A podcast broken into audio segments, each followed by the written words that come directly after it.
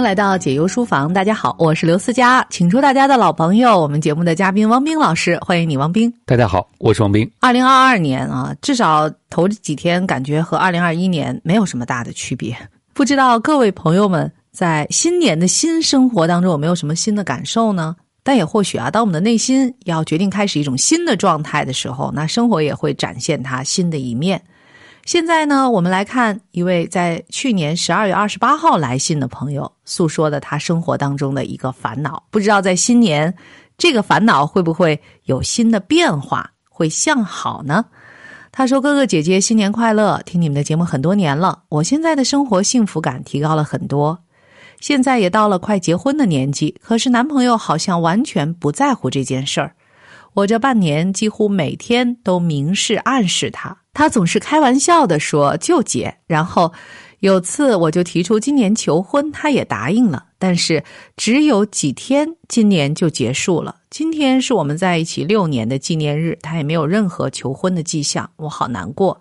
从昨天晚上哭到今天晚上，想起来就好难过。我们在深圳工作都比较稳定，虽然没有房，没有计划走入婚姻生活。但是我说，既然我们都在一起生活了，你可以先求婚，等我们以后觉得想走入婚姻了，再领证办婚礼。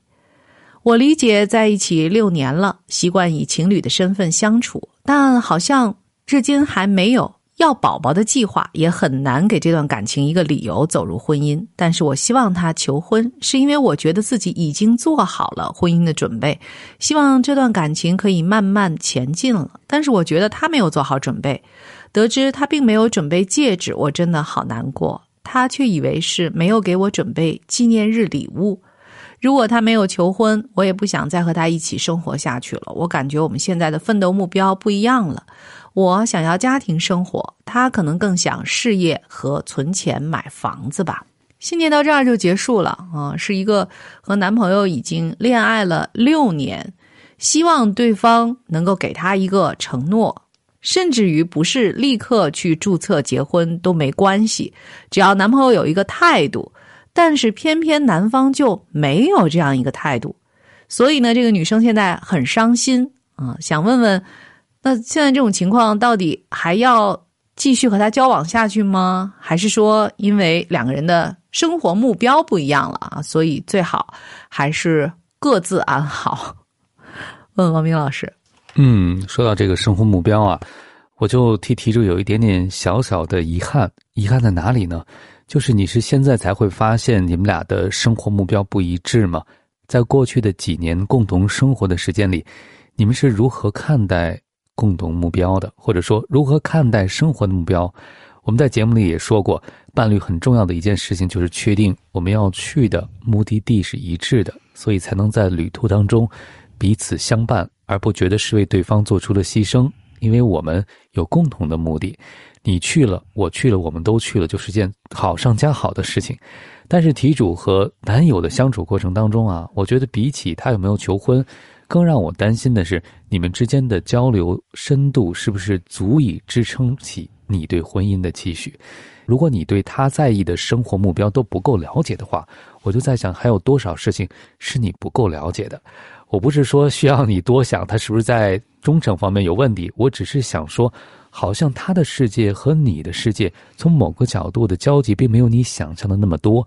他有生活的打算，他也在表面上应允着你希望他答应的事情，但是从内在的角度，他好像也没有真心想告诉你他究竟是怎么想的。对我们这位朋友说，他们两个人的生活目标好像是不一样了，因为他想过的是家庭生活啊，然后这个男生呢想的是事业方面的发展。但是我觉得他所说的这个目标。似乎并不是真正意义上的两个人的生活目标，因为家庭生活和这个事业之间并不是非此即彼的，两个人并没有巨大的矛盾冲突，这两个目标之间是没有的，它是可以并存的。而且这个所谓的家庭生活，就是实际上就是这个女孩想要结婚嘛，这个只是一个阶段性的目标，是不是？因为一旦这件事情完成了，那生活还得继续的去向前进展。有家庭，你还是要有各自所做的这个事情。最关键的是，两个人所要的这种家庭和生活是不是一致的，而不是说你想要家庭生活，他就不想要家庭生活。呃，再说一句啊，可能让这个女生听起来更难过的话，说不定她和别人在一起，她就想要家庭生活了呢。所以根本上。并不是有或无婚姻这个构成两个人之间的障碍，还是两个人根本上的这种生活的理想和目标到底是不是一致的呢？所以呢，今天呢，我们也继续和你分享《恋爱中的小哲学》这本书，作者日本岸见一郎，由现代出版社出版。我们来看其中的这一章节，说到的就是统一目标。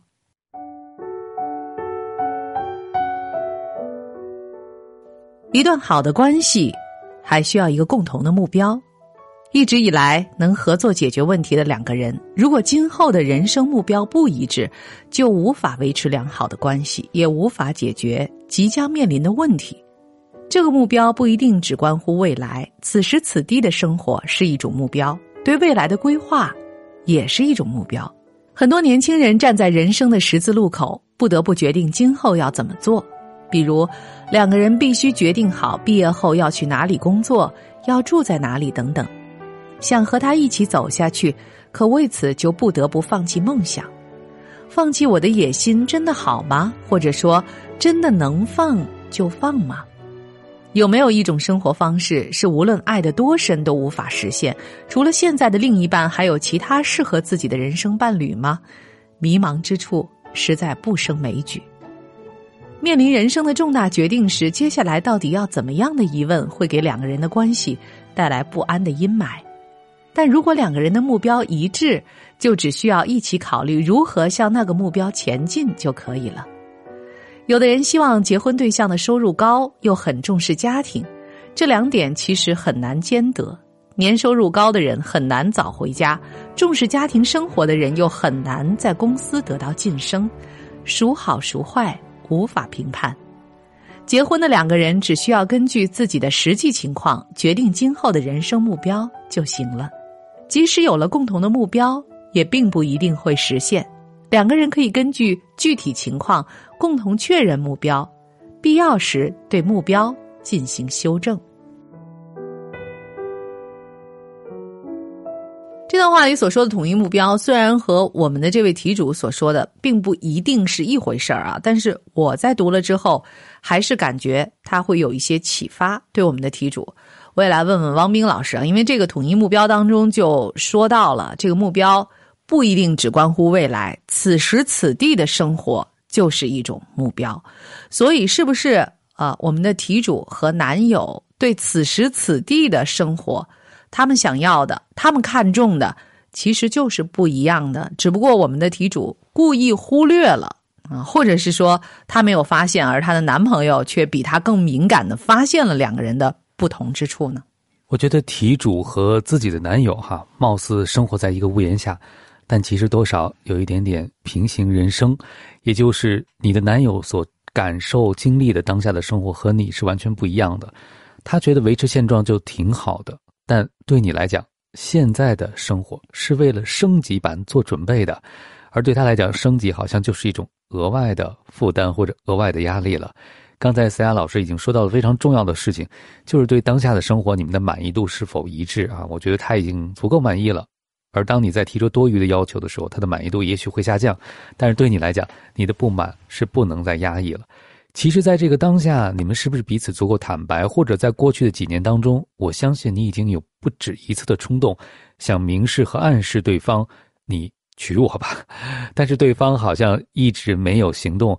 我就在想，在这段关系当中，你是不是一直没有把你的目标告诉对方？就是你在情感上的需求是不是比对方要强烈？而你是在配合对方，因为可能有不舍、有眷恋，当然对方也有很多值得你喜爱的地方。但是，如果你在开始时候的目标就和对方不一样，就是回到当下的生活啊，你对当下的生活不够满意，你总是还希望有一个结果，而对方觉得过程就够了。当你没有经常核对对当下生活是否满意，这是不是你们想要生活的时候？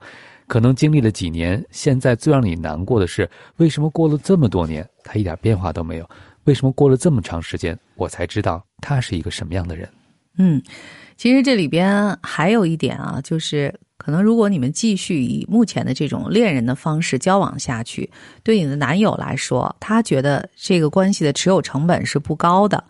但对你来说呢，你却觉得一定要完成婚姻之后，才能达到你所谓的这个成本核算的一个平衡的状态。当然，我们这么去说呢，似乎对爱情不够尊重。但是，充分尊重爱情以后，那我们会得到一个什么样的结论呢？就是爱情是无法勉强的。为什么会有勉强这么一说呢？实际上还是个人心中啊对这个情感的某种称量。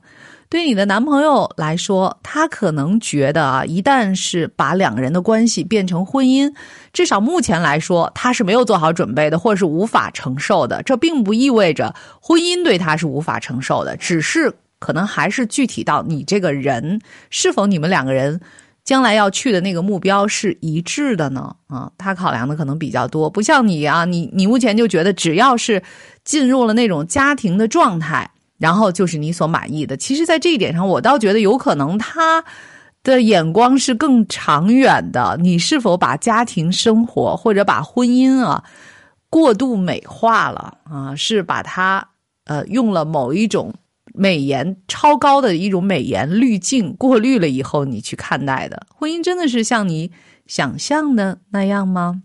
我们先来看恋爱中的小哲学当中的这一段吧。就是爱情无法勉强，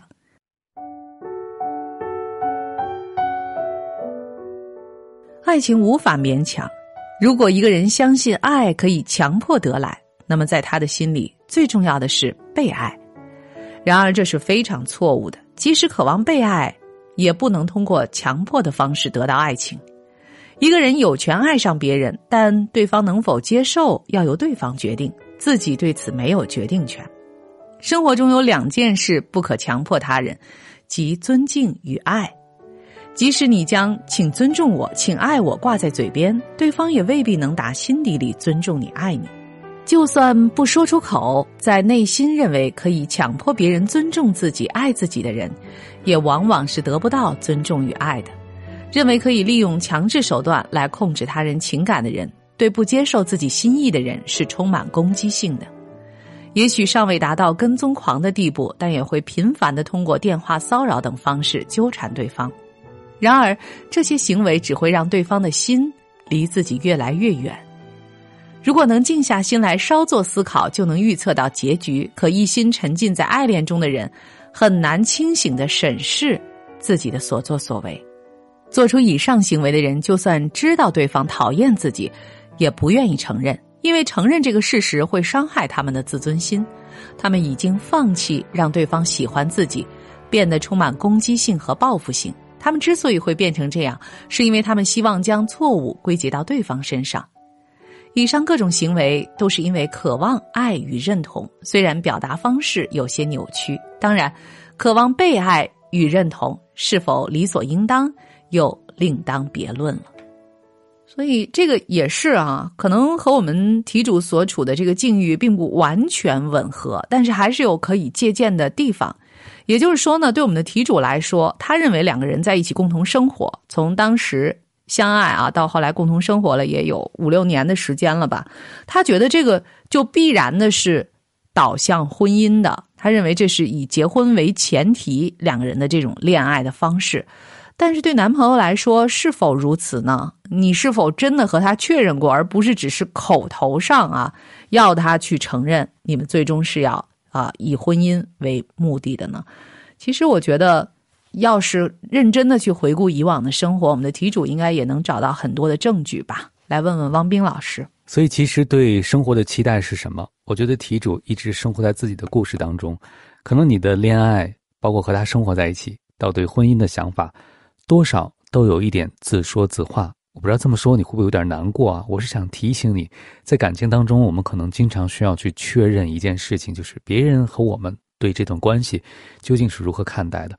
包括刚才说到共同目标，婚姻也是，对方对婚姻的期许也许和他对婚姻的认知有关。而你对婚姻的认知又是从哪里得来的呢？你说一起六年了，习惯以情侣的方式相处，你也很难给这段感情一个理由走入婚姻。如果这段感情真的能走进婚姻，并不需要特别的理由。所以，当你理解为好像没有特别理由才不能走入婚姻的时候，我觉得你的理解可能也是需要去反思一下的。你觉得需要理由才可以进入婚姻，那就是你对这件事情的理解。可是事实是怎么样？那我不知道对方是怎么想的。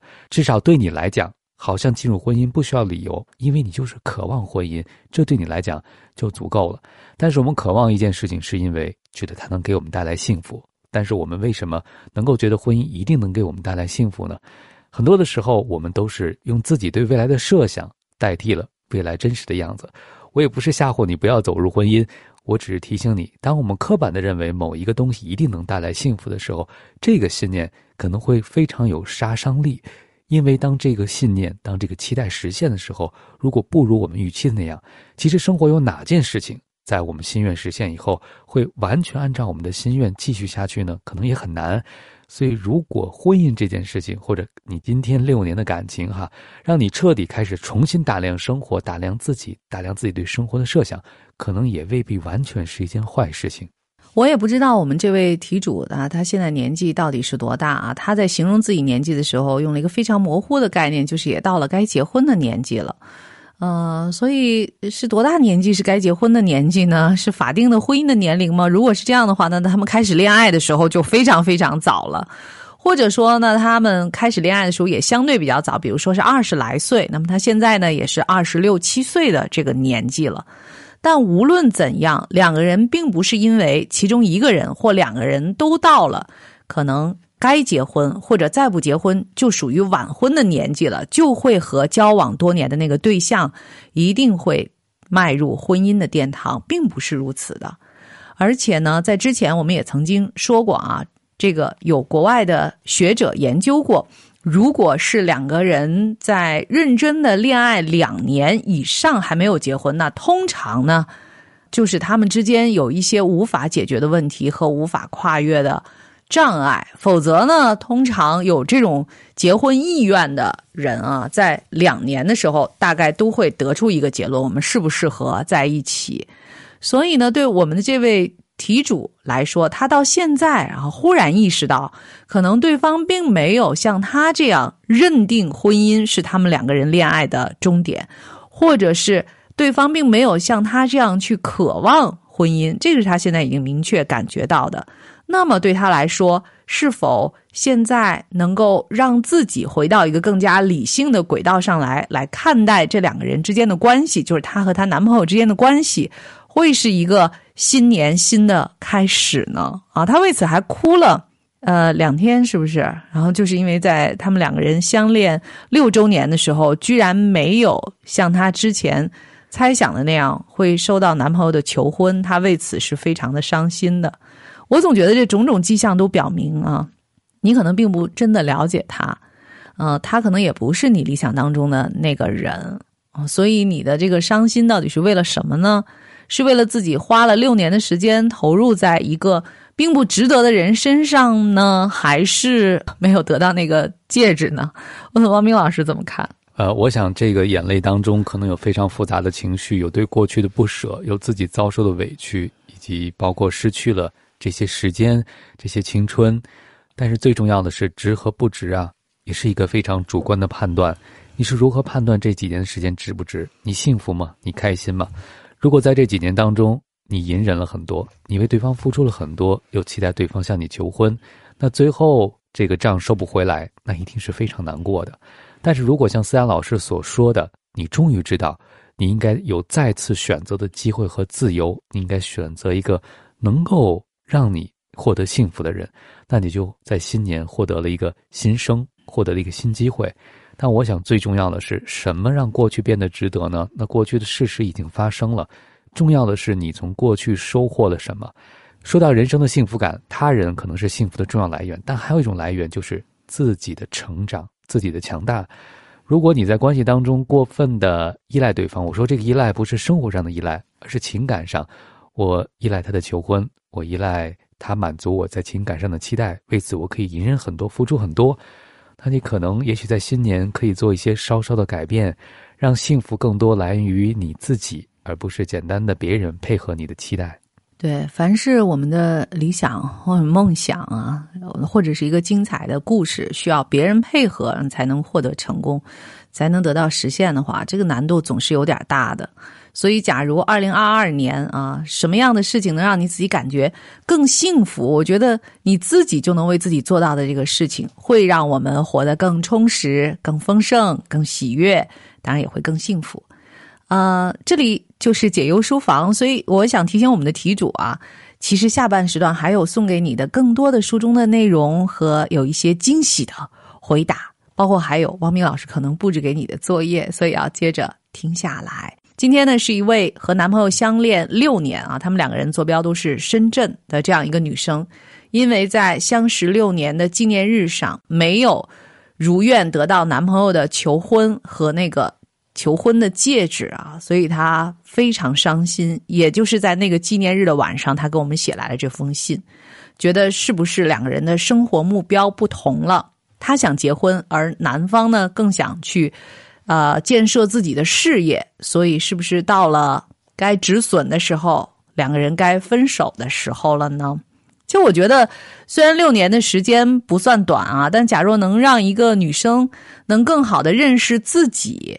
并且呢，能更好的帮到自己，在未来的生活当中，更多的感受到幸福。那也不能说这六年的时光是不值得的。而且，你这六年只是为了换回一段婚姻吗？还是说，在六年和他相处的点点滴滴当中，你也有很多的成长和喜悦，你也有温暖和被爱的感觉呢？而且，你也证明了你自己有付出爱的能力啊！其实，这所有的一切都是收获，都是在修学分，对不对？问问王斌老师。你说的话让我想到了一句话，就是此时此刻也是人生。其实很多人听到这句话，可能都觉得对啊，此时此刻也是人生啊。但是我们大多数时候会忽略这句话真正的含义，就是那些心情不好的时候，我们觉得这就不是人生啊。包括那些不如意的爱情，我们也觉得这不是真正的爱情，这不是我想要的。但它是不是就是人生，就是生活的一部分，就是真相的一部分，也是现实的一部分呢？此时此刻正在发生的。终将是我们人生的一部分，无论我们现在接受或者是不接受，不接受只会让我们自己感觉很差。我们能不能尝试去接受我们的选择，我们做过的一切，而且从另外一种眼光来打量他们？就像刚才思雅所提到的，你有爱的能力，你有付出的能力，你有对爱的渴望，而且你也有独立生活的能力。我觉得从这些角度来看，在这段关系当中，其实你已经有了一些非常珍贵和宝贵的东西，有一些还是你未来获得幸福的基础。但最重要的就是如何在未来的关系当中保有你自己。我们在节目里也经常用的比喻是修恋爱的学分。虽然你这封信写的并不详尽，但是我的一个感受就是，在这段关系当中，你好像不太经常的去表达自己的期待和期望。那其实等了很长很长的时间，在生活的每一天每一刻，你都可以更真实的表达你对对方的期待，对关系的期待，不用总是等待对方来圆梦，你也可以提出自己的梦想。其实真正适合的人，在我们书中所讲到的，就是有共同目标的人。你怎么知道和对方有没有共同目标呢？你得先让对方知道你的目标是什么。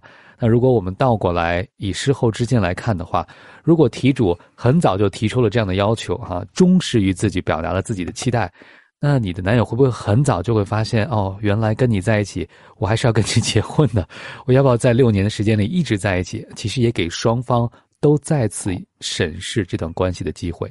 嗯，而且我还觉得啊，我们的这个题主可能因为太过在意自己最终要得到的这个结果，就是结婚，以及自己已经付出的这些代价，也就是时间啊，所以以至于他可能没有带着觉知去生活。我指的是什么呢？当然了，你一直在和男朋友说啊，我们将来是不是要结婚啊？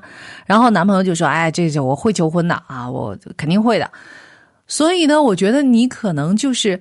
一直在想着得到他这种肯定的答复，只要他给了你这样的答复，你从来不去觉察一下你们之间的状态到底是怎样，只是这种口头的承诺啊，你就完全可以满心欢喜的把他整个的这个接纳下来。所以你有没有发现你们之间的沟通会有些问题呢？你们对生活的这种看待啊？啊，在很多时候并不太一样呢？或者男朋友对生活的期许是什么？他的目标是什么啊？他想要在生活当中更多的时光和能量是花在哪些事情上？而这和你喜欢的、你憧憬的那种家庭生活是否一致呢？我觉得对我们这个女生来说，好像这些通通都不重要啊。或者是都被他的感觉自动给过滤掉了。他要的只是，啊，我是要跟你结婚，所以才跟你在一起。所以我时时向你去要那一句承诺，你已经给我了，我就视同于你最终会做到。嗯，有的时候呢，他并不是安心想要骗你的，但是呢，对男生来说，可能有的时候我能用口头安抚你一下，就能让你暂时的。可以平静下来的话，我就何乐而不为呢？那这个对他们来说是成本最低的嘛，对不对？所以我觉得你可能在这六年的时间当中，过多的沉浸于自己的剧本和你自己想要的这种结果，而没有真正的去了解对面的这个人他到底是谁，甚至于。他所在的这个群体就是男性啊，他们到底是以什么样的方式去看待这个世界，怎么去处理啊伴侣之间的关系的？所以我觉得从现在开始，你如果成长还是不晚的。我觉得任何时候啊，这个有觉悟都是不晚的。所以你要真正的有弹性去生活，带着觉知去生活，而不要就是把所谓的这个交流演变成了我提出一个条件，然后。得到你这个答应就好，我觉得这个不是真正意义上的交流和沟通。所以在伴侣之间，不管是那些未婚的还是已婚的，两个人之间是否真的有那种有效的交流，是否真的有那种共同生活的基础，我觉得这一点是非常重要的。而且这一点在很多伴侣的生活当中，其实都是非常欠缺的。问问王斌老师，如果我们稍稍把故事结尾改变一下。题主的男友答应了你选择进入婚姻，但是之前的所有的情节都没改变，你觉得一定是一件能保证让你获得幸福的事情吗？也未必吧。至少我们作为旁观者看到的是，其实问题不是出在他是不是向你求婚，而是你们对待关系的态度，包括沟通的方式，对待生活、对待人生、对待自己的态度，是不是能够保持一致？他是不是和你那个和谐配对的人？这才是最最重要的。婚姻会增加生活的复杂程度，会带来更多的变量。所以，如果在恋爱阶段都没有办法达成的话，那进入婚姻，我就觉得可能将面对更多更大的挑战。刚才赛已经说到了我们的题主的男友处理问题的方式啊，就是在很多沟通课上都讲的。先处理心情，再处理事情。而这位男友是只处理心情，不处理事情。只要让你心情好，你不再提这件事儿了，那这件事儿对我来讲就已经视同解决了。所以他总用这种答应的方式，对，好好好，我们就会结婚。但是对你来讲，是不是解决事情才是最重要的呢？那你为什么不坚持要解决这个事情？你是怕把对方吓跑吗？还是你觉得自己不值得他向你求婚呢？其实这封信读到后来，我就在想。题主，你是不是能够勇敢的坚持你自己的想法？在关系里坚持你自己，对你意味着什么？你是担心给对方压力吗？你是怕对方被吓跑吗？你是觉得自己不够有资格坚定的要求对方按照你说的方式去做吗？当然，即使我们坚定的要求，对方也未必去做。但最重要的是，你提出要求的坚定程度，代表了你对自己的重视程度。没错，呃，但是这里边也有一个善意的提醒啊，也选自恋爱中的小哲学。我最后再为你啊念出一段，就是说这个婚姻啊，是否就是你心目当中憧憬的那种理想的幸福的状态呢？啊，这可能也需要你在日后的生活当中去不断的完善自己内心的这个想法。有人说，仔细观察走在街上的情侣们，就能知道他们是否已婚。这是因为已婚的人看起来大多是不幸福的。有的丈夫看起来傲慢又自大，有的妻子则会把购物袋都推给丈夫，自己大摇大摆的走着。如果对方在婚后性情大变，你可能会觉得自己被陷阱套牢了，因此十分吃惊或立马反抗。事实上，这只是因为你在婚前没有注意到其中的征兆而已。恋爱中，两个人被绑在一起，却犹如蝴蝶结一般，随时都有可能分开。结婚后，两个人下定决心要长久厮守，携手共度一生，所以即使关系走向困境，也不能像恋爱那样轻易分手。结婚不仅仅是一场仪式，而是真实的生活。出门旅行时可以衣来伸手、饭来张口，还无需洗碗；但婚后的两人如果不好好合作，就吃不上饭，而且饭后还得收拾餐具。这就是仪式与生活的不同。一旦结束仪式，开始生活，两个人展现出的就不单单是好的一面了。同样，彼此看到的也不再只有对方的优点。双方的父母亲戚也一定会开始来往。所以，男友是否是你心中所认为的样子呢？生活是不是你心中所认为的样子呢？婚姻是你心中认为的样子吗？嗯，很多个问题还好。啊，有二零二二年一整年，你可以自己去寻求这个答案。王明老师要给他留个小作业吗？那我希望题主如果在新年啊，我们有新的开始，有新作业的话，我希望你能给你的男友写封信。当然，你不一定要寄给他或者让他看，重要的是把你在六年所积累的对他想说的、一直未说的话，把它写出来。其实我是希望你成为你自己的倾听者。我总有一种隐隐的感觉，就是在这些年，你把很多话都吞进去了，但是其实你应该有机会说出来。对我特别希望更多的女生不要再要求这种形式大于内容的东西啊！你说你去要求他来求婚，那这还是求婚吗？你觉得被求婚自己就处于情感或者关系当中的上风了吗？啊，这当然又是更多的问题啊！去思考吧，在二零二二年，我觉得这注定是会有很多问号的一年。希望我们都有时间、有精力去解决这些问号。好了，感谢各位的收听和陪伴，感谢王斌，我是刘思佳，再见。